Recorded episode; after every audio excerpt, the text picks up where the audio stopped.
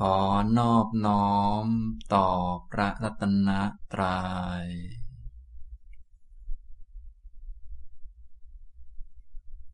สวัสดีครับท่านผู้สนใจในธรรมะทุกท่าน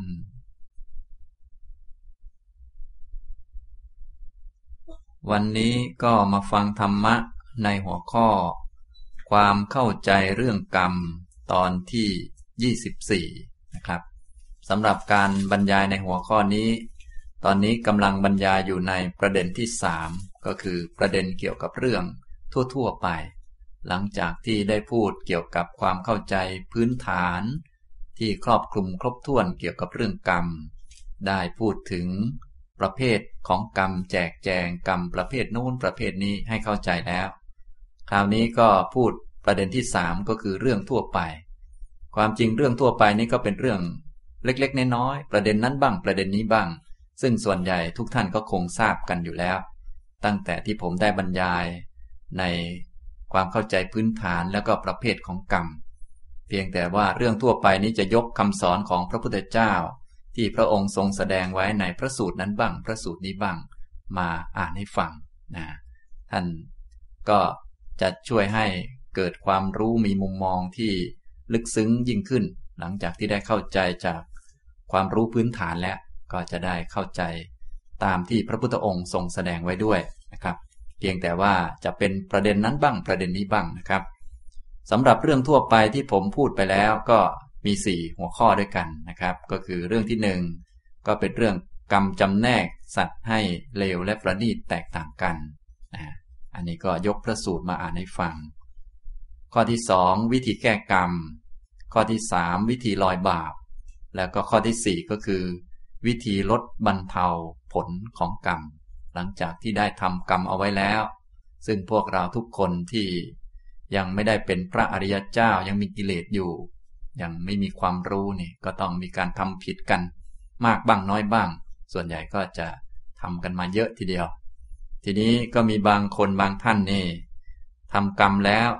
ก็ไปนรกบางท่านทำกรรมไม่ดี แต่ว่ากรรมนั้น ไม่ให้ผลในนรก ไม่ให้ผลในอบาย ทุกขติวินิบาตนรก ให้ผลเฉพาะเศษกรรมในปัจจุบัน ก็เนื่องจากว่า เป็นผู้ที่ฝึกหัดตนเองทำกายภาวนา ศีลภาวนา จิตตภาวนา แล้วก็ปัญญาภาวนา ฉะนั้นทางรอดสำหรับพวกเราก็คือการปฏิบัติธรรมนั่นเอง การฝึกหัดจิตใจให้มีความกว้างขวาง เป็นคนที่ ไม่ทุกข์กับเรื่องเล็กๆน้อยๆนะครับ นี่ก็ได้พูดไปในคราวที่แล้วมา วันนี้ก็จะพูดหัวข้อเรื่องต่อไปก็คือพูดเรื่องเลิกงามยามดี หรือสถานที่ดีบุญยสถานต่างๆ หรือมงคลต่างๆนะตามที่พระพุทธองค์ได้ทรงแสดงไว้ ยกมาจากพระสูตรนั้นบ้างพระสูตรนี้บ้าง ท่านทั้งหลายที่ได้ฟังเรื่องกรรมมาตามลำดับคงจะทราบหมดแล้วว่า สิ่งที่เป็นของดีก็คืออยู่ที่กรรมนั่นเอง ไม่ได้อยู่ที่วันเดือนปี เพียงแต่ว่าตอนนี้จะเอาพระสูตรมาอ่านเท่านั้นเอง ก็จะช่วยให้ท่านทั้งหลายมีหลักการที่ชัดเจนยิ่งขึ้นนะซึ่งความเข้าใจเรื่องของกรรมที่ถูกต้องนี้ก็เป็นสัมมาทิฏฐิในขั้นพื้นฐาน จะทำให้เป็นคนหนักแน่น ในเหตุในผล จะได้ถึงพระรัตนตรัยเป็นสารณะอย่างเต็มที่นะก็จะได้ทิ้ง มงคลตื่นข่าวเลิกงามยามดีต่างๆ ออกไป เพราะว่ามันจะทำให้เสียเวลา และไม่เกิดประโยชน์อะไรนะอย่างนี้ไม่มีประโยชน์ในเวลาที่เสียไปเลย พวกเลิกงามยามดีต่างๆ หรือสถานที่นั้นสำคัญสถานนี้สำคัญเป็นบุญญสถานหรือเป็นสถานที่ที่ดีต่างๆ ก็เป็นความเห็นที่ผิดอยู่ เพราะดีมันก็ดีที่กรรมนั่นเองอย่างที่ได้เรียนมาแล้วนะครับ ผมจะอ่านพระสูตรให้ฟังก่อน แล้วก็จะได้อธิบาย เฉพาะเนื้อความที่ยังยากอยู่ แต่เนื้อความไหนที่ง่ายอยู่แล้วท่านฟังก็คงเข้าใจอยู่แล้วนะครับ ในคำพีอังคุตรนิกายติกกนิบาตปุปันหสูตร ข้อ 156 พระผู้มีพระภาคตรัสว่า ภิกษุทั้งหลาย สัตว์เหล่าใดประพฤติกายสุจริต คือความประพฤติชอบด้วยกาย วจีสุจริต ความประพฤติชอบด้วยวาจา และมโนสุจริต ความประพฤติชอบด้วยใจ ในเวลาเช้า เวลาเช้าก็เป็นเวลาที่ดีของสัตว์เหล่านั้น สัตว์เหล่าใดประพฤติกายสุจริต วจีสุจริต และมโนสุจริตในเวลาเที่ยง เวลาเที่ยงก็เป็นเวลาที่ดีของสัตว์เหล่านั้น ภิกษุทั้งหลาย สัตว์เหล่าใดประพฤติกายสุจริต วจีสุจริต และมโนสุจริตในเวลาเย็น เวลาเย็นก็เป็นเวลาที่ดีของสัตว์เหล่านั้น พระผู้มีพระภาคได้ตรัสพระคาถาต่อไปว่า สัตว์ทั้งหลายประพฤติชอบในเวลาใด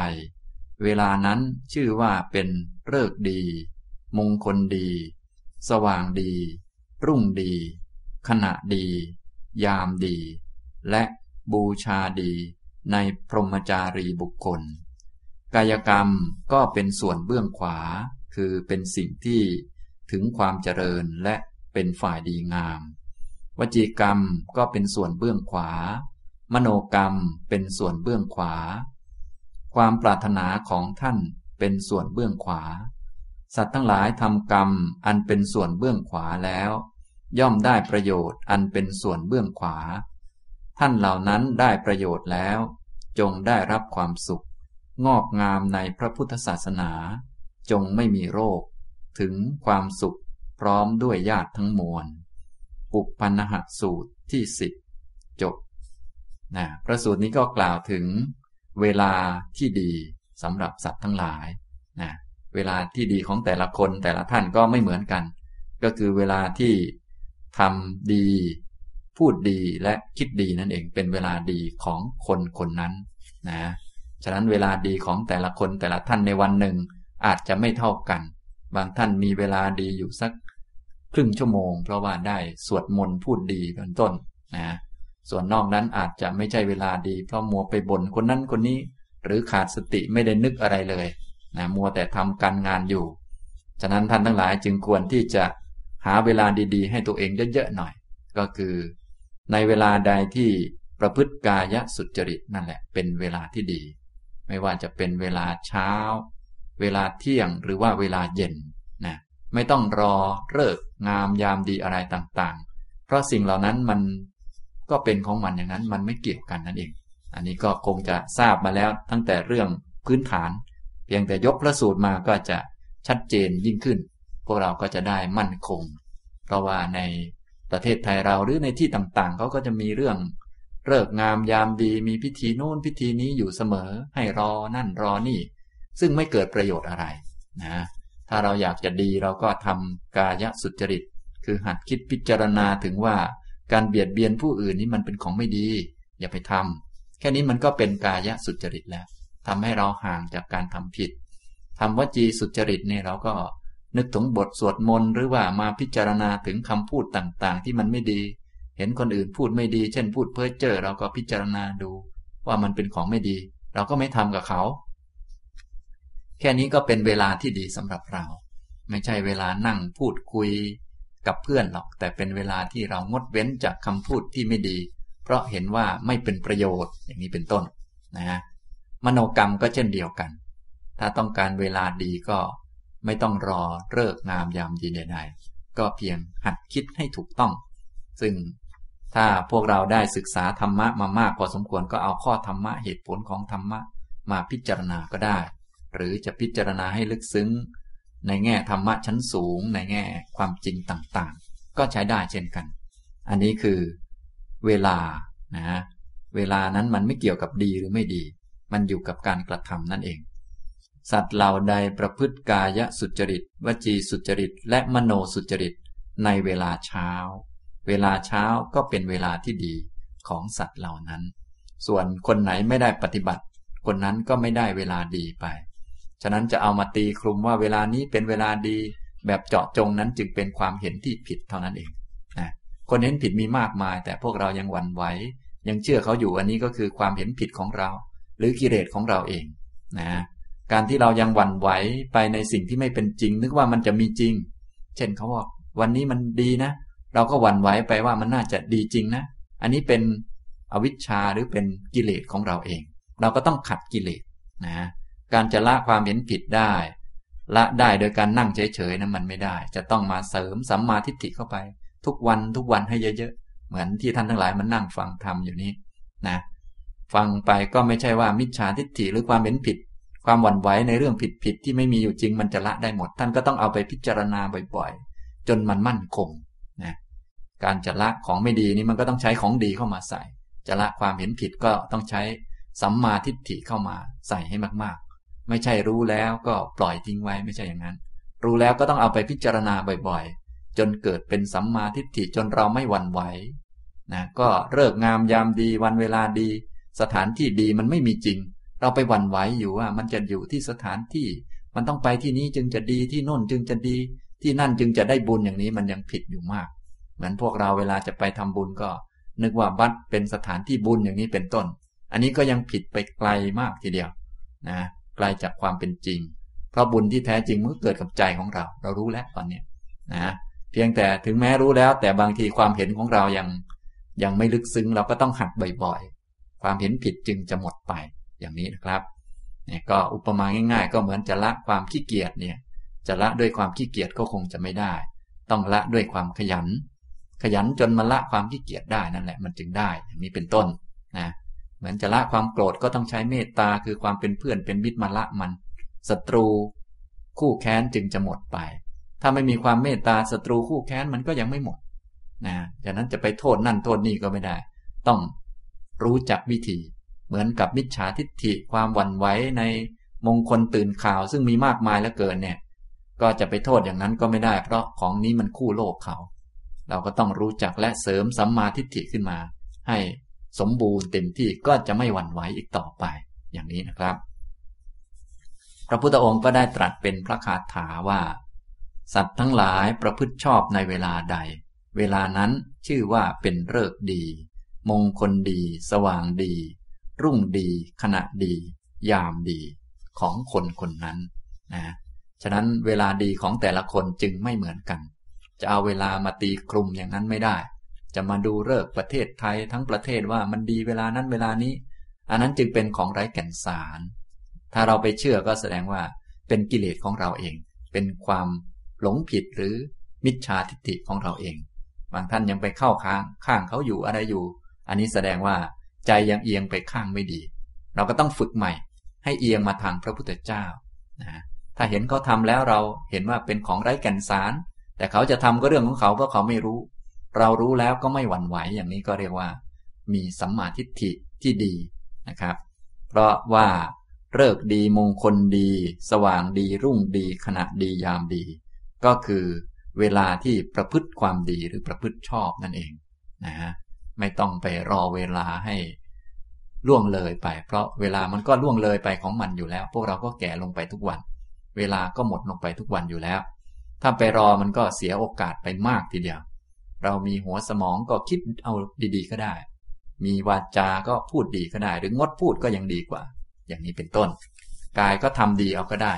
มาใช้กายเดินจงกรมนั่งสมาธิ ฝึกสติหรือช่วยเหลือผู้อื่น อย่างนี้ก็ได้เหมือนกัน มีเยอะแยะให้เราทำเพื่อให้เกิดความดีขึ้น ให้เกิดเป็นเวลาดี และที่สำคัญคือเป็นบูชาดีในพรหมจารีบุคคล การทำความดีนั้นถือว่าเป็นการบูชาที่สูงที่สุดที่เราจะทำได้ ถ้าบูชาด้วยข้าวด้วยน้ำด้วย การไหว้ก็ยังไม่ดีเท่าไหร่ แต่ก็ยังดีกว่าไม่ทำแต่ว่าการบูชาด้วยการปฏิบัติตามเนี่ยเป็นการบูชาอย่างสูงในท่านผู้ประพฤติธรรม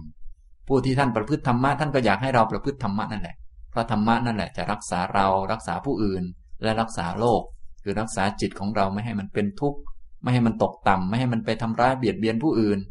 จนกระทั่งตายก็ไปสุคติโลกสวรรค์นะธรรมะก็จะปรากฏอยู่ในโลกนะปรากฏอยู่กับผู้รักษานั่นแหละนะทำให้ผู้นั้นเป็นคนเรียบร้อยไม่โกรธเป็นต้นเนี่ยก็จะมีผลปรากฏออกมาสู่ชาวโลกได้ อย่างนี้ทำตรงนี้ ฉะนั้นจึงเป็นการบูชาที่สูงสุดที่พวกเราสามารถทำได้ ถ้าท่านไหนจะบูชาพระพุทธเจ้าพระธรรมพระสงฆ์บูชาครูบาอาจารย์ ก็บูชาด้วยการปฏิบัตินี่คิดดีทำดีพูดดีพวกนี้ไม่ต้องรอ เวลาไปกราบท่านอะไรท่าน ไม่ต้องโผล่หน้าไปบ่อยนักก็ได้ นานๆโผล่ไปทีแต่เป็นคนดีขึ้น สงบขึ้นจากเดิมอย่างนี้ก็ ก็น่าจะทำให้ท่านชื่นชมมากกว่า เพราะว่าเป็นการบูชาดีนั่นเองเหมือนกับผู้ไปเฝ้าพระพุทธเจ้า บางท่านก็เฝ้าอยู่เรื่อยแทบทุกวันแต่ไม่บรรลุอย่างนี้ก็ก็ไม่ไหว ส่วนบางท่านมาทีเดียวบรรลุไปแล้วนี่แต่ถามว่าท่านไหนดีกว่าก็จะบอกว่าท่านที่ไปเฝ้าบ่อยๆ ดีกว่าก็คงจะไม่ถูก ก็ต้องว่าตามหลักการก็คือ ผู้ที่ปฏิบัติตามจนบรรลุตามที่พระพุทธเจ้าสอนไว้นั่นแหละดีอย่างนี้ แม้จะเจอครั้งเดียวหรือว่า ได้ฟังธรรมะแค่สั้น ๆ แต่ว่าหมดกิเลสอย่างนี้ก็ดีกว่า ก็เหมือนพวกเราฟังธรรมเนี่ย จะฟังมามากไปหาครูบาอาจารย์เยอะ แต่ยังไม่ได้ปฏิบัติ หรือว่ายังไม่ได้เริ่มที่จะทำความเพียรด้วยตนเองอย่างนั้นก็นับว่ายังไม่ได้เป็นการบูชาที่ยอดเยี่ยม ส่วนท่านไหน บางทีไม่ได้ไปหาอาจารย์เลย แต่ว่าได้ฟังได้อ่านหนังสือบ้าง แต่ก็ทำตามอย่างนี้เป็นต้น ก็เป็นการบูชา ที่ดีกว่านะอย่างนี้ ฉะนั้นถ้าทำอย่างนั้นแล้ว กายกรรมวจีกรรมมโนกรรมก็จะเป็นฝ่ายที่มีความเจริญงอกงาม เวลาต่างๆ ก็จะเป็นเวลาเจริญ เวลางอกงามอย่างนี้นะครับ นี้สูตรที่หนึ่งที่อ่านให้ฟังเกี่ยวกับเลิกงามยามดีต่างๆ ก็คือ ไม่อยู่กับเวลาเช้าเวลาเที่ยงเวลาเย็น อยู่กับการประพฤติกายสุจริต วจีสุจริต แล้วก็มโนสุจริตนั่นเองนะอีกพระสูตรหนึ่งในคำพีมัชฌิมนิกายมูลปัญนาตวัตถุปมะสูตร ข้อ 79 ในสมัยนั้น พราหมณ์ชื่อ สุนทริกะภาระทวาชะ นั่งอยู่ไม่ไกลจากพระผู้มีพระภาค ได้ทูลถามพระผู้มีพระภาคว่า ท่านพระโคดม เสด็จไปยังแม่น้ำพาหุกา เพื่อส่งน้ำหรือ พระผู้มีพระภาคตรัสตอบว่า พรามแม่น้ำพาหุกาจะมีประโยชน์อะไร แม่น้ำพาหุกาจะทำอะไรได้ สุนทริกะภาราทวาชาพรามกราบทูลว่า ท่านพระโคดม คนจำนวนมากถือกันว่า แม่น้ำพาหุกาให้ความบริสุทธิ์ได้ คนจำนวนมากถือกันว่า แม่น้ำพาหุกา เป็นบุญยสถาน อันหนึ่ง คนจำนวนมากลอยบาปกรรมที่ตนทำแล้ว ในแม่น้ำพาหุกา ครั้งนั้นพระผู้มีพระภาคได้ตรัสกับสุนทริกะภาระทวาชพรามด้วยพระคาถาว่า คนพาลมีกรรมชั่ว แม้จะไปยังแม่น้ำพาหุกา ท่าน้ำอธิกักกะ ท่าน้ำขยา แม่น้ำสุนทริกา แม่น้ำสุรัสดี แม่น้ำปยาคะ และแม่น้ำพาหุมดีเป็นประจำ ก็ยังบริสุทธิ์ไม่ได้ แม่น้ำสุนทริกา ท่าน้ำปยาคะ แม่น้ำพาหุกาจะทำอะไรได้ จะพึงชำระคนผู้มีเวร ผู้ทำกรรมหยาบช้า ผู้มีกรรมชั่วนั้นให้บริสุทธิ์ไม่ได้เลย ผักกุณะเลิกเป็นเลิกดีทุกเมื่อสำหรับผู้บริสุทธิ์ อุโบสถเป็นวันศักดิ์สิทธิ์ทุกเมื่อสำหรับผู้บริสุทธิ์ วัดปฏิบัติสมบูรณ์ทุกเมื่อสำหรับผู้บริสุทธิ์ มีกรรมสะอาด พรามท่านจงอาบน้ำในศาสนาของเรานี้เถิด ท่านจงทำความปลอดภัยในสัตว์ทั้งปวงเถิด ถ้าท่านไม่พูดเท็จ ไม่เบียดเบียนสัตว์ ไม่พึงถือเอาสิ่งของที่เจ้าของไม่ได้ให้ มีความเชื่อ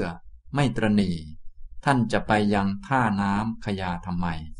แม้การดื่มน้ำจากท่าน้ำขยาจะมีประโยชน์อะไรแก่ท่าน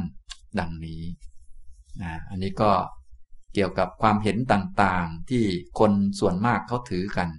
อย่างเช่นถ้าเป็นยุคพุทธกาลก็ในอินเดียเขาก็มีถือนั่นถือนี่กันเยอะแยะ ในเมืองเรายุคนี้ก็มีถือกันมากทีเดียว สถานที่ที่เป็นบุญเป็นสถานที่ศักดิ์สิทธิ์ เป็นหลวงพ่อศักดิ์สิทธิ์เป็นอันนั้นศักดิ์สิทธิ์อันนี้ศักดิ์สิทธิ์ไอ้ครั้นเราจะไปพูดอย่างอื่น เดี๋ยวก็เดี๋ยวจะกลายเป็นดูหมิ่นดูแคลน เดี๋ยวจะกลายเป็นอย่างนั้นอย่างนี้ไปอีก อันนี้พวกเราจึงต้องชำระความเห็นให้ถูกต้องนะตัวที่ศักดิ์สิทธิ์ตัวที่ดี ก็คือ มีสำหรับผู้บริสุทธิ์ ผู้มีกรรมอันสะอาดเท่านั้นเอง คือผู้ไม่ทำกรรมชั่ว ผู้ที่ไม่ทำกรรมชั่วไปที่ไหน สถานที่นั้นก็ศักดิ์สิทธิ์สะอาดทั้งนั้นแหละ สถานที่นั้นก็เป็นบุญยสถานเป็นที่เกิดของบุญต่างๆ เพราะว่าเบื้องต้นเขาเป็นคน ไม่ทำกรรมชั่ว มีกรรมอันสะอาด ไม่ทำกายทุจริต วจีทุจริต มโนทุจริต ไปที่ไหน สถานที่นั้นๆ ก็เป็นสถานที่มงคล เป็นสถานที่ที่เป็นบุญคือเป็นที่เกิดของบุญต่างๆ นั่นเองนะมันไม่เกี่ยวกับสถานที่นั่นเองนะอย่างในพระสูตรที่อ่านให้ฟังนี้ พราหมณ์คนหนึ่งชื่อ สุนทริกะภารัตวาชพราหมณ์ ก็ได้กล่าวกับพระพุทธเจ้า เกี่ยวกับแม่น้ำแห่งหนึ่งที่ในอินเดียเขา อันนั้นเพราะชาวอินเดียโดยมากก็ ถือว่า แม่น้ำบางสถานที่บางแห่งนั้นเป็นสถานที่ที่เป็นบุญ เป็นกุศลหรือว่าเป็นสถานที่ที่ดี สามารถช่วยเรื่องนั้นเรื่องนี้ได้ ก็คงเหมือนในเมืองไทยเราโดยมากเนี่ยก็มีสถานที่ขลังสถานที่ศักดิ์สิทธิ์เยอะแยะ ตามวัดวาอารามต่าง ๆ ทุกวันนี้ก็กลายเป็นสถานที่ขลังสถานที่ศักดิ์สิทธิ์กันมากทีเดียวนะแต่ที่จริงวัดโดยธรรมดาในสมัยพุทธกาลก็เป็นสถานที่ที่เงียบที่สงบเพื่อให้พระภิกษุท่านบวชเข้าไปแล้วมีเวลาประพฤติปฏิบัติธรรมเท่านั้นเอง เป็นสถานที่ที่ไม่เบียดเบียน ไม่ได้เกี่ยวกับเรื่องครั้งเรื่องศักดิ์สิทธิ์อะไรต่อมีอะไรอย่างที่เราถือกันในยุคนี้ ซึ่งเรียกว่าก็ผิดพลาดหรือว่าไกลความจริงไปมากทีเดียวนะอย่างนี้ทำนองนี้นะครับ อันนี้ สุนทริกะภารัตวาชาพรามก็กราบทูลพระพุทธเจ้าว่า ท่านพระโคดม คนจำนวนมากถือกันว่า แม่น้ำพาหุกาให้ความบริสุทธิ์ได้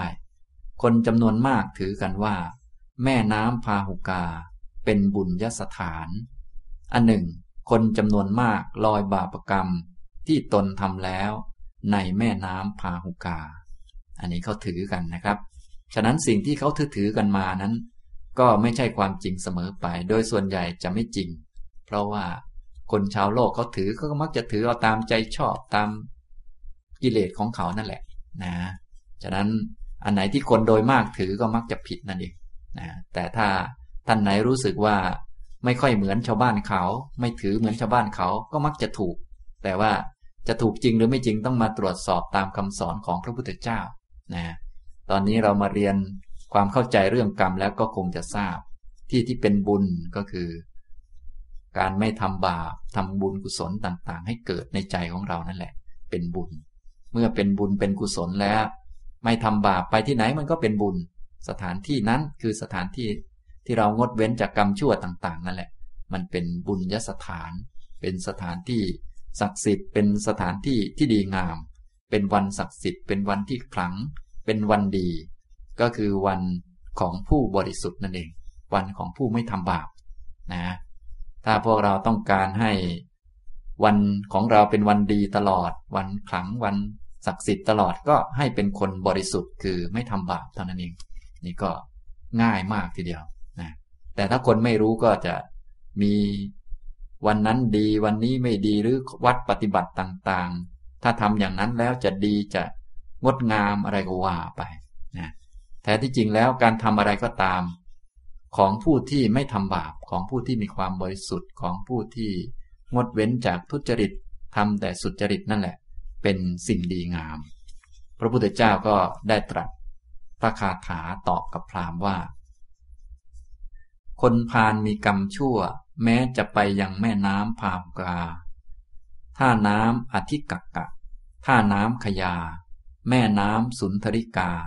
แม่น้ำสรัสดี ท่าน้ำปยาคะ และแม่น้ำพาหุมดีเป็นประจำ ก็ยังบริสุทธิ์ไม่ได้ แม่น้ำสุนทริกา ท่าน้ำปยาคะ แม่น้ำพาหุกาจะทำอะไรได้ จะพึงชำระคนผู้มีเวร ผู้ทำกรรมหยาบช้า ผู้มีกรรมชั่วนั้น ให้บริสุทธิ์ไม่ได้เลยนะอันนี้ก็คือของภายนอกต่างๆ เนี่ยจะชำระ ให้คนผู้มีเวรมีเจตนาร้ายๆ เจตนาไม่ดีเนี่ยให้หมดไปนั้นมันไม่ได้ ก็เหมือนที่พวกเราทราบกันมาแล้ว จะไปวัดไปวากราบพระอะไรเท่าไหร่ ที่ว่าท่านเป็นของคลังของศักดิ์สิทธิ์ขนาดไหน ก็ยังไม่อาจชำระจิตของเราที่ยังคิดไม่ดีนี่ไม่อาจชำระได้ ต่อเมื่อใดเรามีความเห็นที่ตรงที่ถูกต้อง ตามเหตุผลแล้วก็พยายาม ฝึกปฏิบัติ งดเว้นความชั่วมาตั้งอยู่ในความดีเท่านั้นแหละ จึงจะละเวรต่างๆได้นะพระพุทธองค์ก็ได้ตรัสถึง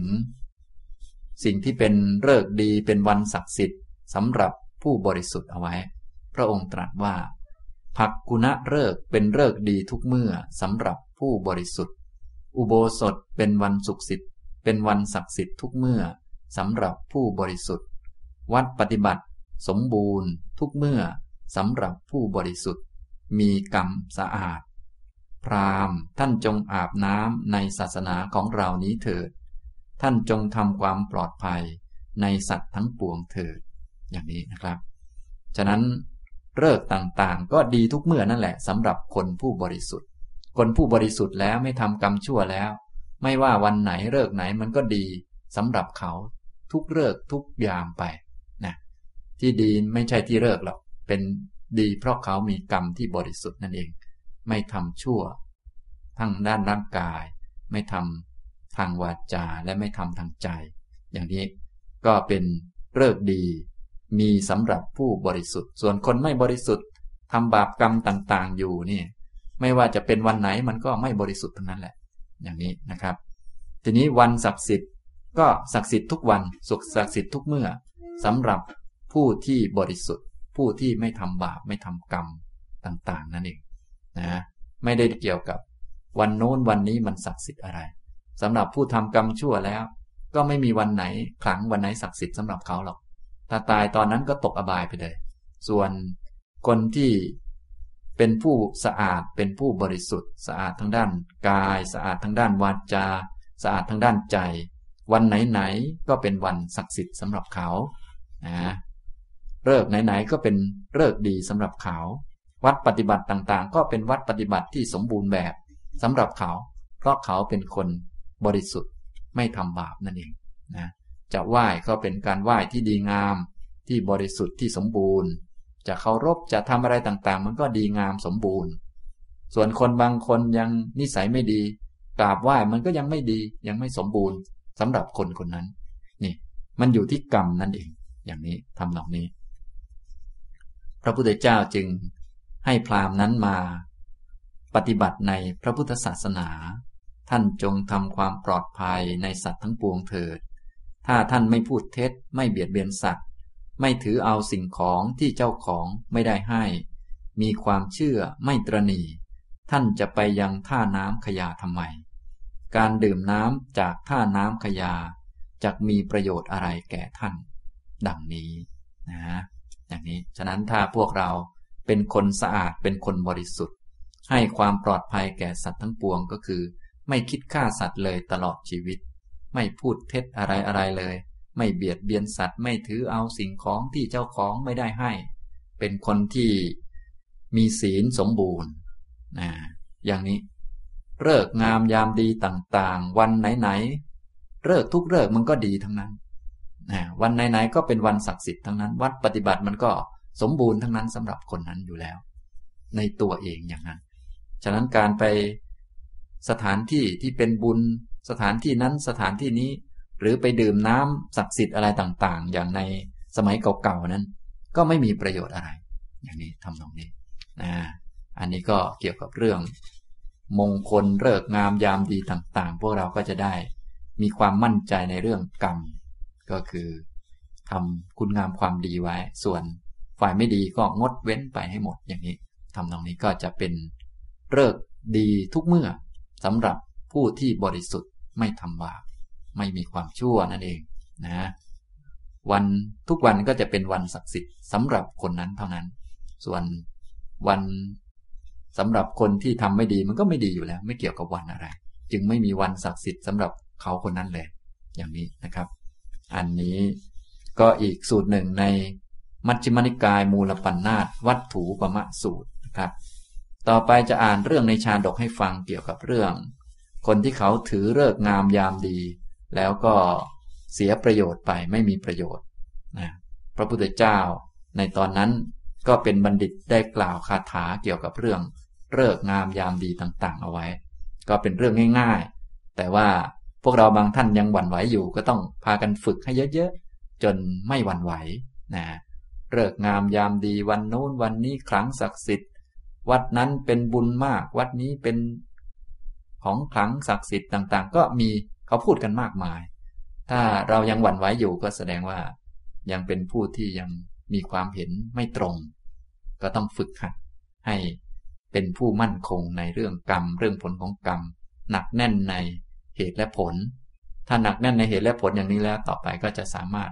ฝึกปฏิบัติสูงขึ้นเพื่อเห็นอริยสัจต่อไปได้ แต่ถ้ายังมี เรื่องไม่เป็นเรื่องเหล่านี้อยู่มากก็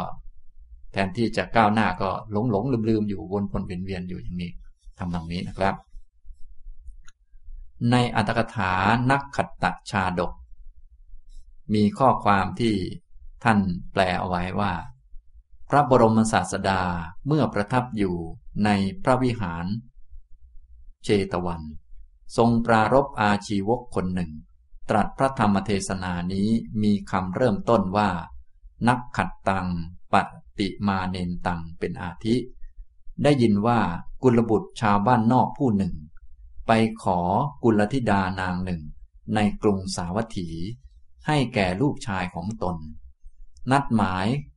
วันกันว่า ในวันโน้นจักมารับเอาตัวไป ครั้นถึงวันนัดจึงถามอาชีวก ผู้เข้าไปสู่ตระกูลของตนว่า พระคุณเจ้าผู้เจริญ วันนี้พวกผมจักทำมงคลอย่างหนึ่งเลิกดีไหมครับ อาชีวกนั้นโกรธอยู่แล้วว่า คนผู้นี้ครั้งแรกไม่มาถามเราเลย บัดนี้เลยวันไปแล้ว กลับมาถามเรา เอาเถิด เราจะต้องสั่งสอนเขาเสียบ้าง จึงพูดว่า วันนี้เลิกไม่ดี วกท่านอย่ากระทำการมงคลในวันนี้เลย ถ้าขืนทำจักพินาศใหญ่ พวกมนุษย์ในตระกูลพากันเชื่ออาชีวกนั้น ไม่ไปรับตัวหญิงสาวในวันนั้น ฝ่ายพวกชาวเมืองจัดการมงคลไว้พร้อมแล้ว ไม่เห็นพวกนั้นมาก็กล่าวว่า พวกนั้นกำหนดวันไว้วันนี้ แล้วก็ไม่มา แม้การงานของพวกเราก็ใกล้จะสำเร็จแล้ว เรื่องอะไรจักต้องรอคอยพวกนั้น เราจักยกธิดาของเราให้คนอื่นไป ดังนี้ แล้วก็ยกธิดาให้แก่ตระกูลอื่นไป ด้วยการมงคลที่เตรียมไว้นั้นแหละ ครั้นวันรุ่งขึ้น พวกที่มาขอไว้ก็พากันมาถึง แล้วกล่าวว่า พวกท่านจงส่งตัวเจ้าสาวให้พวกเราเถิด ทันใดนั้น ชาวเมืองสาวัตถี ก็พากันบริพาทพวกนั้นว่า พวกท่านสมกับที่ได้ชื่อว่า เป็นคนบ้านนอก ขาดความเป็นผู้ดี เป็นคนชั่วกำหนดวันไว้แล้วดูหมิ่นเสีย ไม่มาตามกำหนด เชิญกลับไปตามทางที่มากันนั่นแหละ พวกเรายกเจ้าสาวให้คนอื่นแล้ว พวกชาวบ้านนอกก็พากันทะเลาะกันกับชาวเมือง ครั้นไม่ได้เจ้าสาว ก็ต้องพากันไปตามทางที่มานั่นเอง เรื่องที่อาชีวกกระทำอันตราย ต่องานมงคลของมนุษย์เหล่านั้น ปรากฏว่ารู้กันทั่วไปในระหว่างภิกษุทั้งหลาย และภิกษุเหล่านั้นประชุมกันในธรรมสภา พูดกันว่า อาวุโสทั้งหลาย อาชีวกกระทำอันตราย ต่องานมงคลของตระกูลเสียแล้ว พระศาสดาเสด็จมา แล้วตรัสถามว่า ภิกษุทั้งหลาย บัดนี้พวกเธอกำลังสนทนากันด้วยเรื่องอะไร ครั้นภิกษุทั้งหลายกราบทูลให้ทรงทราบแล้ว ตรัสว่า ภิกษุทั้งหลาย มิใช่แต่ในบัดนี้เท่านั้น ที่อาชีวกกระทำอันตรายต่องานมงคลของตระกูลนั้นเสีย แม้ในการก่อนก็โกรธคนเหล่านั้น กระทำอันตรายต่องานมงคลเสียแล้วเหมือนกัน แล้วทรงนำเอาเรื่องในอดีตมาเป็นตัวอย่าง ดังต่อไปนี้ ในอดีตการครั้งพระเจ้าพรหมทัตเสวยราชสมบัติในกรุงพาราณสี พวกชาวพระนครพากันไปสู่ขอธิดาของชาวชนบทกำหนดวันแล้ว ถามอาชีวกผู้คุ้นเคยกันว่า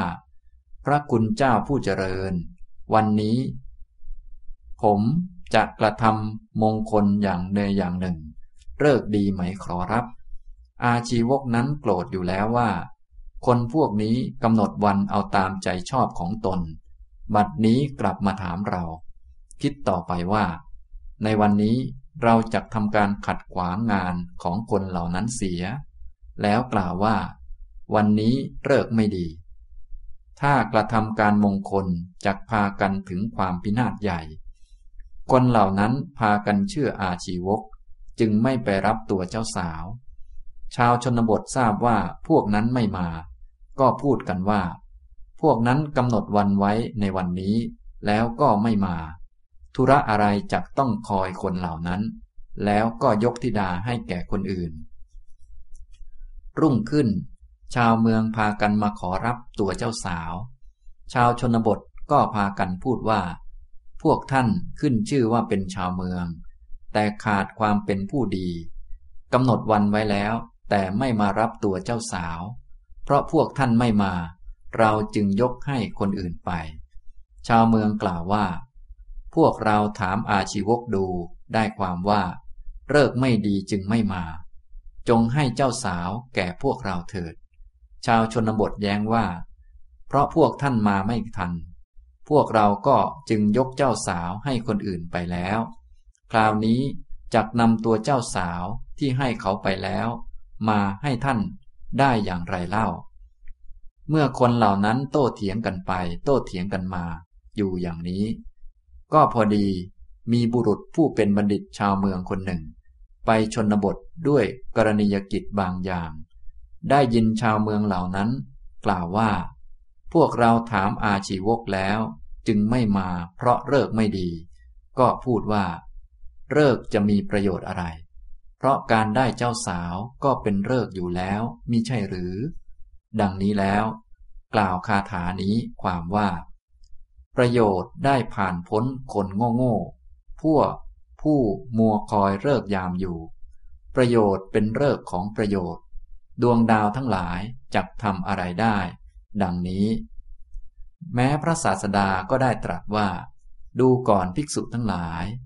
มิใช่แต่ในบัดนี้เท่านั้น ที่อาชีวกนั้นทำการขัดขวางมงคลของตระกูลนั้น ถึงในการก่อนก็ได้ทำการขัดขวางแล้วเหมือนกัน